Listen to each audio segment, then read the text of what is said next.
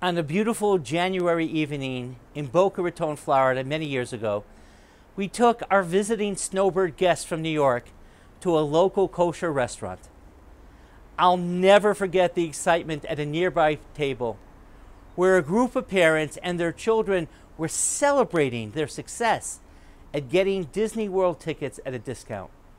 You see, some of the theme parks charge less money for children under 10.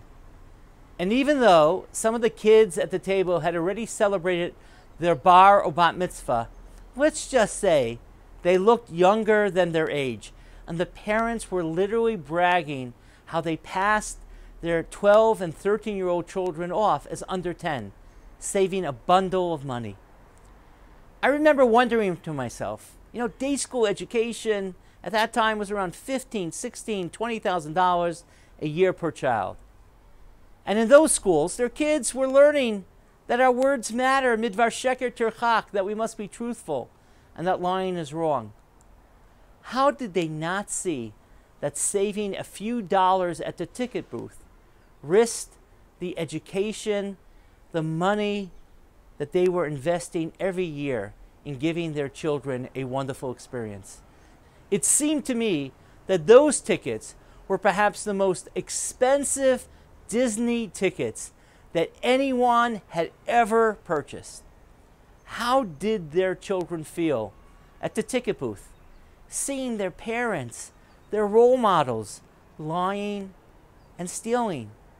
Can you put a price on the cost of losing your children's belief that your word is credible?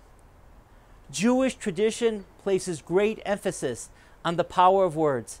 In Pirkei Avot, we're told that God used words to create the world. Ba'asara mamarot nivraha olam. With ten utterances was the world created. And the Kabbalah many times asserts that words build worlds and words can destroy worlds. These are not slogans or cliches. The impact of our words have real consequences. Look no further than our Parsha, Parshat Miketz, for a startling example about words.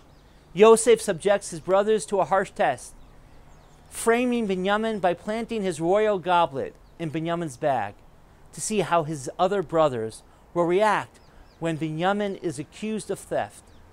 The brothers' initial response reflects total confidence that none of them have committed such a heinous crime. Asher yimatzei ito me'avadecha mate. Whichever of your servants the goblet is found, that one will die. Wait a minute. Those words sound so familiar. It's because we heard a similar declaration in Parshat Vayishlach when Yaakov, certain that no one in his caravan had stolen Lavan's idols, declares, Anyone with whom you find your gods shall not remain alive. And as we learned then, the results were tragic, ending with Rachel's death. And yet Yaakov's sons now make a strikingly similar declaration. You know, often children, when they are in similar circumstances as their parents, repeat the same words, the same actions. Yaakov is confronted. And when he's confronted, he says, Whoever did this will not remain alive. And when the children are confronted, they use the same language. And when the goblet is found in Binyamin's sack, the brothers are shattered, for they realize that with their own words, they have condemned their youngest brother to death. To the brothers' credit, and to Yosef's pleasant surprise, they don't let words doom Binyamin. And that begins the healing process between Yosef and his brothers. The words we use with anyone, anywhere, have repercussions. Words matter. What we say carries a life longer than we remember. So let us choose our words carefully. Let us use them to build ourselves, to build our families, to build our communities to build the world at large. Shabbat Shalom.